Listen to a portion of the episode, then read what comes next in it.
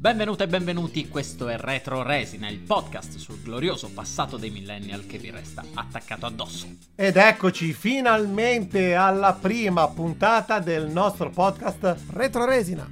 Ma voi vi chiederete, nostro podcast, ma di chi sono le voci che sentiremo e che ci accompagneranno per questo cammino nel mondo dei ricordi? È una bella domanda.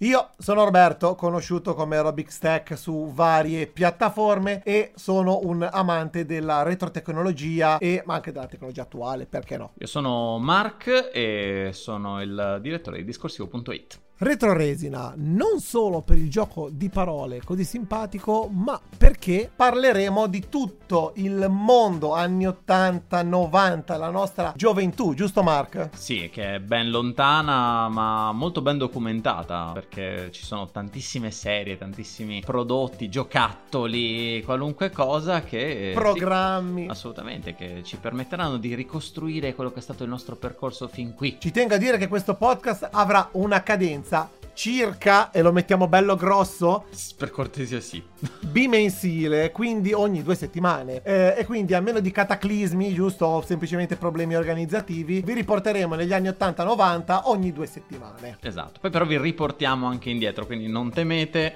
non siete obbligati a investirvi in modo buffo eh, costantemente, a un certo punto torneremo nel 2023 e avrete di nuovo internet e Netflix, tranquilli. 2023 appunto anno dei 100 anni di Disney, quindi un anno molto particolare che vogliamo andare subito a spolpare, andiamo subito a attingere alla videoteca Disney parlando di Walt Disney Television. Eh sì, e lì c'è tantissimo da dire, infatti non diremo tutto in questa puntata perché è impossibile. Assolutamente diciamo, è impossibile. impossibile. Ma perché sarebbe impossibile dire tutto quanto in una puntata sul Walt Disney Pictures Television Division, che poi è diventato eh, semplicemente Television? Perché ha prodotto una quantità di roba folle e ci sono ben due serie addirittura prima della serie di più grande successo, che è ovviamente DuckTales. Adesso non, non facciamo finta di non saperlo perché insomma è fondamentale, ci siamo cresciuti tutti con DuckTales. Facciamo una prova, facciamo una prova. DuckTales. Uh, è stato un riflesso condizionato, guarda, non, non me l'aspettavo neanche anche. DuckTales, 100 episodi, 4 stagioni, non potremo assolutamente parlarne in breve in questa puntata, anche perché oltre agli episodi abbiamo anche eh, i film, giusto Mark? Beh sì, alla ricerca della lampada perduta, bellissimo, meraviglioso e assolutamente in, in canon con, con, la serie, quindi insomma torna tutto. Tra l'altro con eh, un genio, a mio avviso, veramente di alto livello, non siamo ai livelli del genio di Aladdin, ma il genio di quel cartone era veramente incredibile, facciamo un sacco ridere. Il genio o Gennaro, non ho idea di come fosse nell'adattamento. Gennaro, Gennaro. Esatto, Gennaro. non so per come me rimane in... Gennaro. in inglese non so come fosse, ma immagino sia tipo Eugene, probabilmente, tiro a indovinare. E tra l'altro, curiosità che mi viene in mente adesso, che buttiamo lì così, il genio lo doppiava il grandissimo Giorgio Lopez, che poi anni dopo sarebbe diventato la voce di Paperone dopo la scomparsa che di Gigi Angelillo. Quindi vedi che si intrecciano tutte le cose in una maniera incredibile incredibile. Ma non siamo qui a parlare di DuckTales, per favore Mark fermati, se no sia mai, sia puntata mai. non facciamo più nulla. Oggi parleremo di serie diverse da DuckTales, ma io personalmente voglio parlare di serie tratte da film. Ah. Fatte con animazioni, a mio avviso, un pochino più di serie B, con tutto il rispetto per la Walt Disney Animation eh, Television, però eh, sono quelle con cui poi sono nati i seguiti, i film 2, i famosi due, mm. Aladdin 2. Però prima un po' di musica per dare il, l'intro. Diamo questa, questa, cosa, diamo un pochino di musica ai nostri ascoltatori mm, idea, in modo da poi mandarvi nel mondo della Disney Animation Television Studio di Discovery, non mi ricordo più, ha un nome infinito.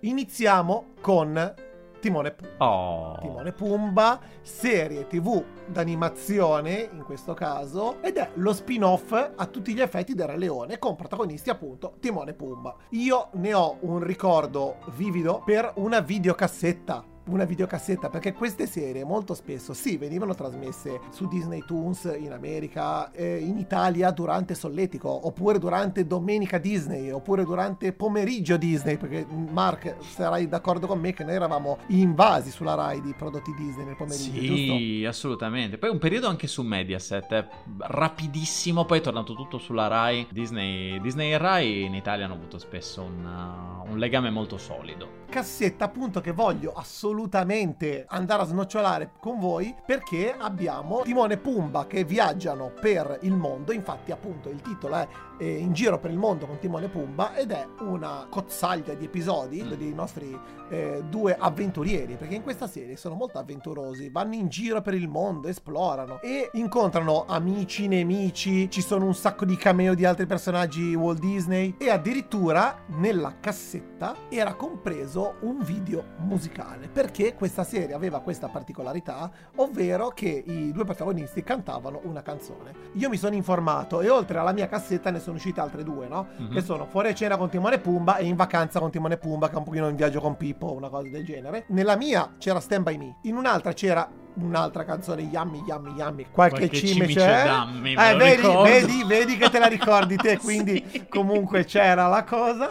E poi il leone si è addormentato completa. E queste canzoni si possono andare tutte e tre a ritrovare eh, su YouTube quindi eh, tanta roba. Unica nota a mio avviso particolare di questa serie per noi ragazzi che passavamo dal film alla serie era eh, i doppiatori perché Armavillo era Pumba ma eh, Timon è passato da essere a colla a Roberto Pedicini. Pedicini che troveremo anche più avanti perché parleremo di un'altra serie in cui a un certo punto c'è vabbè, lui vabbè. al posto di qualcuno. Poi, poi, poi, poi, poi, poi, poi. No, allora, io su Timone e Pumba vorrei dire una cosa, che è una serie che adoravo, però al tempo stesso mi faceva strano adorarla perché io soprattutto da ragazzino ero molto in fissa con i canon, anche se non sapevo ancora che si chiamassero così, no? Quindi anche leggendo i fumetti di Topolino mi faceva strano quando c'era qualcosa che non tornava. Quindi per me era un po' strano vedere Timone e Pumba che comunque in un contesto, non dico realistico come quello del Re Leone, non è proprio realistico, ma quasi, comunque degli animali che interagivano come degli animali, se ne andavano in giro mm, con la camicia hawaiana, parlavano anche con esseri umani a volte, senza nessun problema. Il tono della serie era estremamente surreale, cosa che cozzava un po' con il tono del, del, Re Leone, però alla fine chi se ne frega, era un, era un, grande, un, un grande caos, veramente molto divertente. E se volete recuperarla c'è su Disney Plus, ma solo due stagioni, non mi chiedete il perché.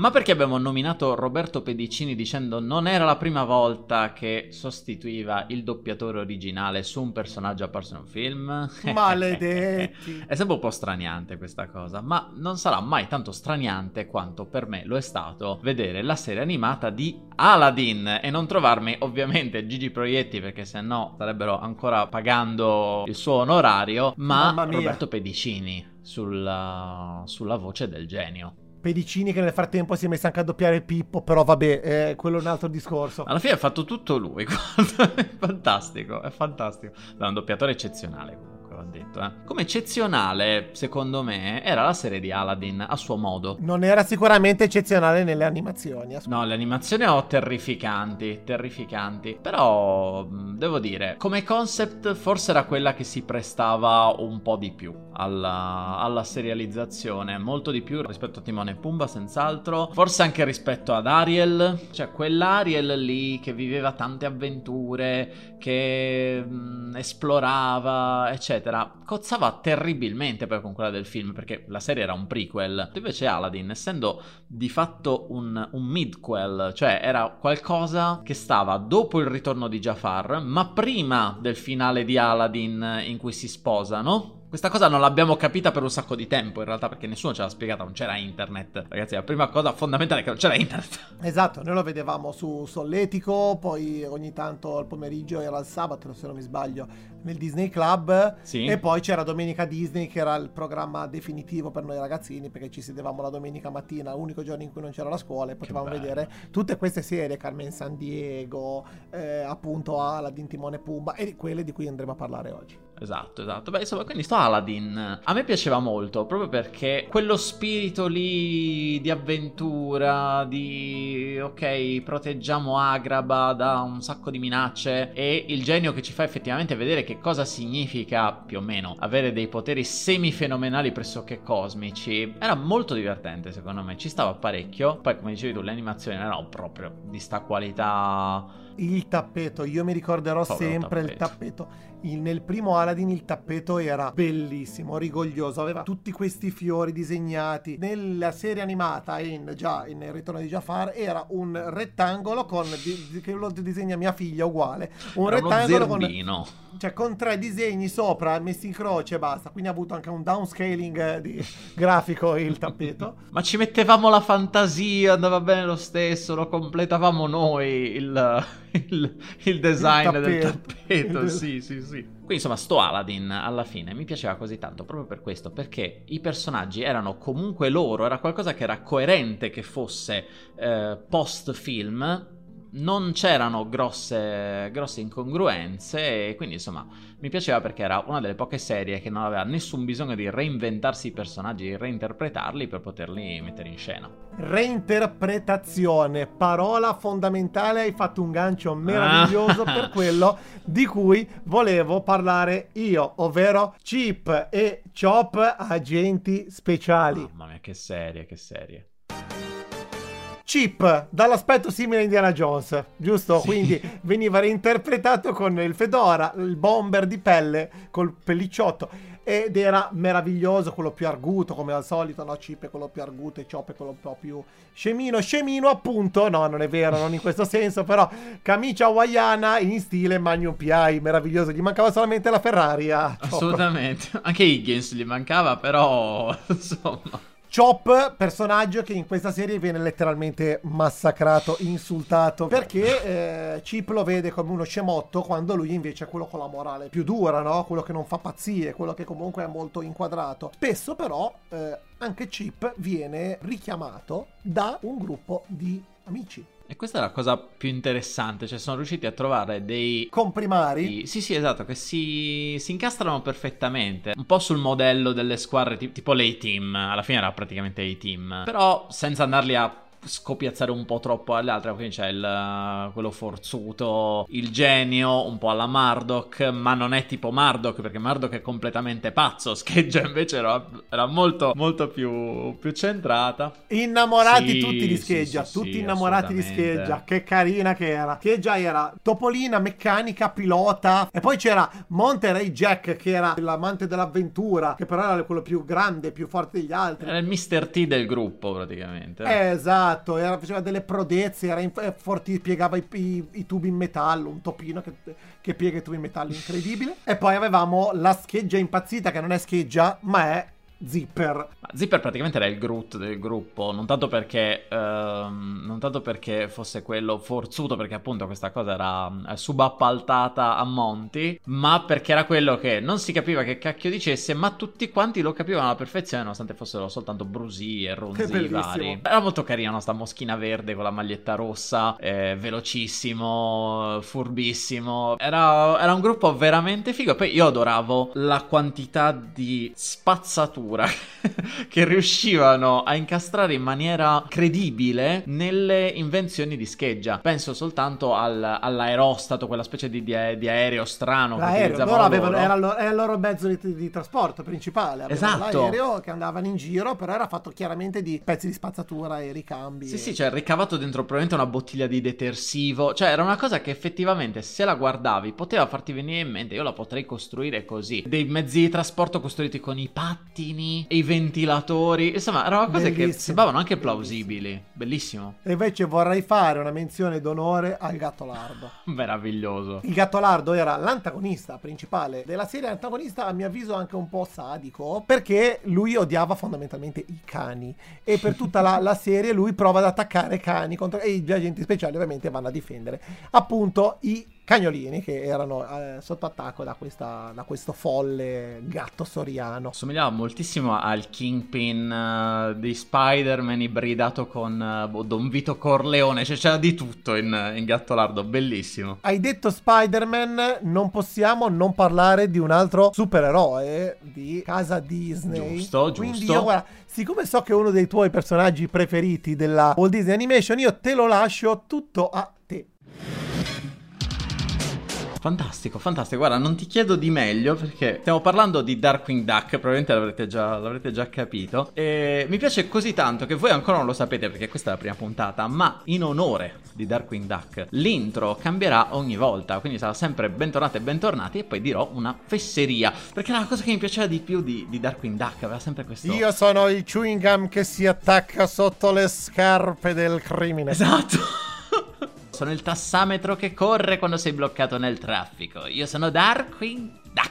Era Lo adoravo ragazzi. tantissimo. Faceva morire da ridere. Ma soprattutto perché era un personaggio positivo. Ma aveva dei difetti enormi. Un po' come Paperone, no? Tutto sommato. Paperone, grande cuore, tanto amore per la sua famiglia, ma anche un tirchiaccio, cocciuto. Ecco, lui era un po' alla, alla Tony Stark prima maniera, diciamo, no? Cioè molto orientato su se stesso. In questo caso, non come Tony Stark, ma con l'intenzione di fare l'eroe, anche un po' per vanteria, diciamo. Cioè, gli piaceva questa cosa di essere considerato un figone. E infatti tutta la sua teatralità era, era orientata per questo. Chiaramente si ispirava a, a The Shadow, se, Beh, assolutamente se sì. E lo richiama anche nel nome perché lui era Drake Mallard, dove Mallard è sostanzialmente l'anatra, e The Shadow invece era Allard. Non mi ricordo il nome di, il nome di battesimo, però insomma eh, c'era questo, questo richiamo evidente. Ma io vorrei dire una cosa simpatica, che forse molti non lo sanno, ma in questa serie c'è un collegamento importantissimo a DuckTales. Esatto, e di questo dovremmo anche parlare perché sono uscite anche delle piccole notiziole negli anni anni, ma te le dico dopo. E le voglio sapere, ma io volevo parlare dell'aiutante di Darwin Duck a caso, per puro caso, io me lo ricorderò sempre. Quando guardo la prima puntata da ragazzino,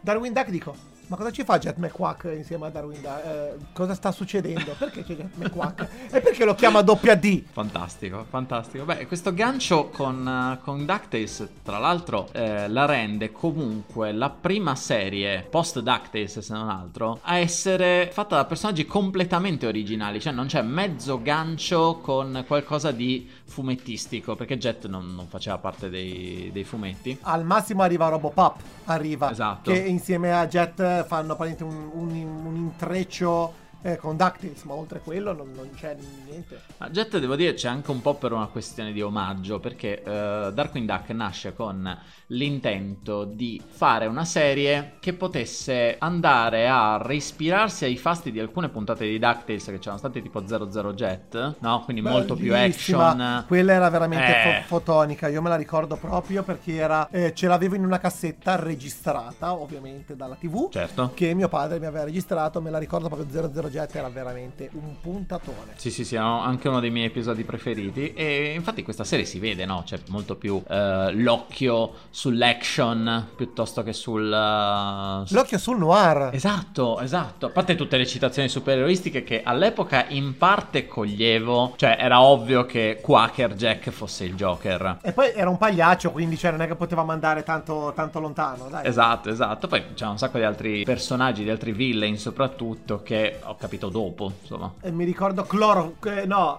Chlorofix. Si chiamava. Chlorofix. Chlorofix che, che, controllava le piante, bellissimo. Sì, che era una versione, una versione papera molto meno seducente di Poison Ivy, no? Alla fine. Ma se Darwin Duck avesse avuto bisogno di chiamare la polizia per qualche eh, motivazione particolare, chi gli sarebbe andato in aiuto? Forse a St. Canard non lo sappiamo, ma sappiamo chi sarebbe andato in suo soccorso a Hollywood. Parliamo dell'ultima serie di questa nostra prima puntata ed è appunto Bonkers. Secondo me non sa ricorda nessuno, te lo dico io. Siamo troppo vecchi. Fatecelo sapere nel caso. Bonkers, la serie che molti dicono sia un rip-off a tutti gli effetti di chi ha incassato Roger Rabbit, ma non è vero. La serie Buddy Comedy a tutti gli effetti di Disney, di Disney Animation, in cui il protagonista, che era appunto Bonkers, un gatto o viene definita una lince. Una lince, se non sbaglio e un essere umano che indagano su appunto un sacco di casi eh, a Hollywood, come ha detto mm, prima Mark. Molte similitudini infatti abbiamo con appunto Roger Rabbit, che eh, Roger e il suo compare umano a tutti gli effetti andavano alla ricerca dei, dei casi da, da svelare nel mondo dei cartoni. Se siete arrivati fin qui parlando di Bonkers e vi state chiedendo perché non ho più detto quella roba su DuckTales, in realtà era tutto un trucchetto per vedere se ci state veramente Eh, ascoltando. vedi, perché noi siamo eh, furbi. Visto che furboni, mica sono un deficiente, me lo sono dimenticato prima. Sostanzialmente, sostanzialmente questa cosa qui di, di mh, DuckTales e Darkwing Duck che coesistono nello stesso universo, eh, su questa cosa qui ne hanno parlato i creatori della serie. Il creatore principale ha detto addirittura che secondo lui sono sempre stati in due universi distinti. Quindi è una questione di. Era già un multiverso prima che parlassimo di multiverso con la Marvel, sostanzialmente. Bene, dicevamo di Bonkers. Dicevamo eh, tutto appunto questo. di Bonkers, appunto, che parla di questo appunto gatto che salva accidentalmente Paperino da un tentativo di rapina. Niente di meno. E viene premiato con un posto di lavoro alla polizia. Cioè, una cosa proprio normale nel mondo dei cartoni. A quanto pare che se tu sventi una rapina, eh, riesci a entrare subito nella polizia. E viene messo in, in coppia con Lucky. Esatto, che, che è praticamente Eddie di, di, di chi ha incastrato Roger Rabbit eh, alla fine, no? Però comunque ha quella chimica che funziona già, no? Cioè lo accoppi professionalmente con un, un cartone animato, lui è un essere umano che odia i cartoni per tutta una serie di ragioni sue che sono diverse da quelle di Eddie, però insomma è- Esatto.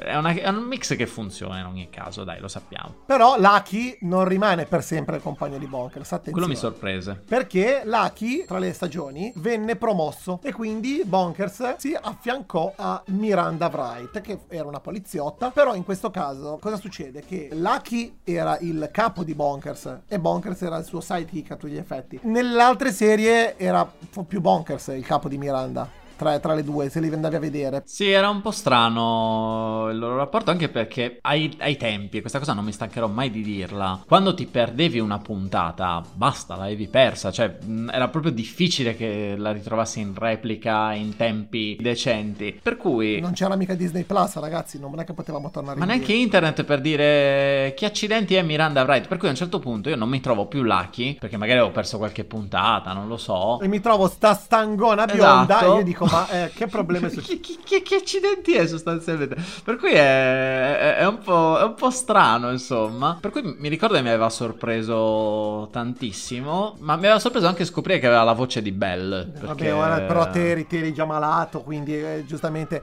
il Mark è malato di doppiaggio, forse non so se l'avete capito, e lui sente le voci di tutti in tutto, quindi io qualcuno me ne accorgevo, io di questa cosa sinceramente non, non- non mi ricordavo di questa cosa. Ebbene sì, ebbene sì. Bonkers però, oltre che farsi affiancare dai poliziotti, si faceva affiancare dai suoi ex colleghi. Era fondamentale per lui eh, lavorare appunto a Hollywood perché sapeva tutti i vari retroscena delle, delle, delle star che venivano appunto rapite. Io mi ricordo anche di queste cose qua. Rapimenti ce n'erano, c'erano assolutamente. E oltre ai due poliziotti, appunto, Bonkers veniva affiancato da Smontabile.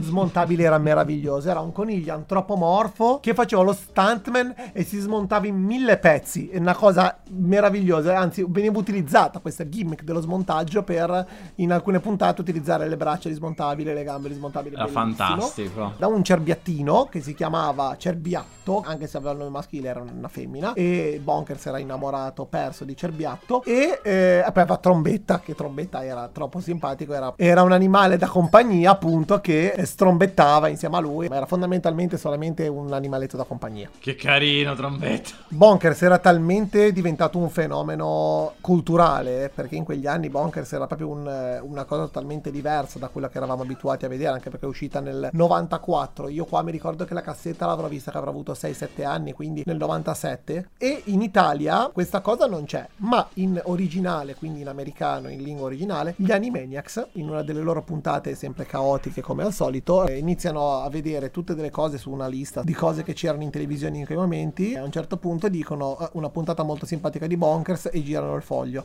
quindi c'è stato anche questo incrocio tra i vari come si dice universi eh, Warner Bros e Disney vabbè che gli Animaniacs erano a parte e parlavano continuamente di Disney Quindi però Disney e Warner Bros. che collidono? Proprio Eh, come, in Roger, Roger Rabbit. Rabbit.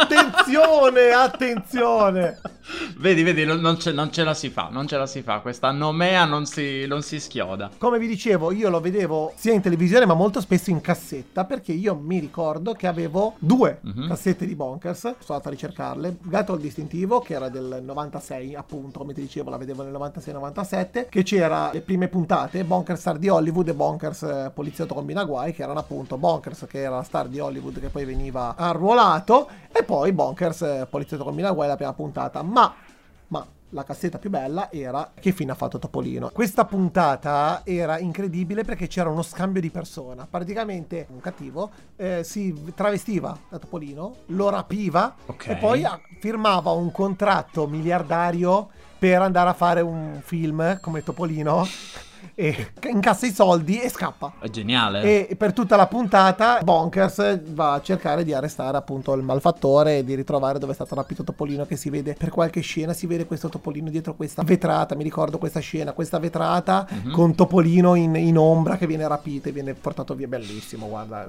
incredibile. Come se non avessero i diritti per usare veramente Topolino. È che Topolino ti ruba la scena, no? Quindi non... È, era, era, è, stato, è stata forse una cosa oculata, non mettere Topolino in, in primo piano perché fondamentalmente sennò poi sarebbe stata una puntata più di House of Mouse, capito? È un po' come hanno fatto no, con Paperone, che nelle prime puntate di DuckTales ti fanno immediatamente eh, fuori Paperino mandandolo in marina, così ti puoi concentrare sui personaggi nuovi, tra virgolette, perché fino a quel momento Paperone non aveva mai avuto un, una serie sua. Vedi che alla fine torna tutto a DuckTales. Ma solo perché io penso spesso a DuckTales. Perché DuckTales è nel nostro cuore. Ma assolutamente sì.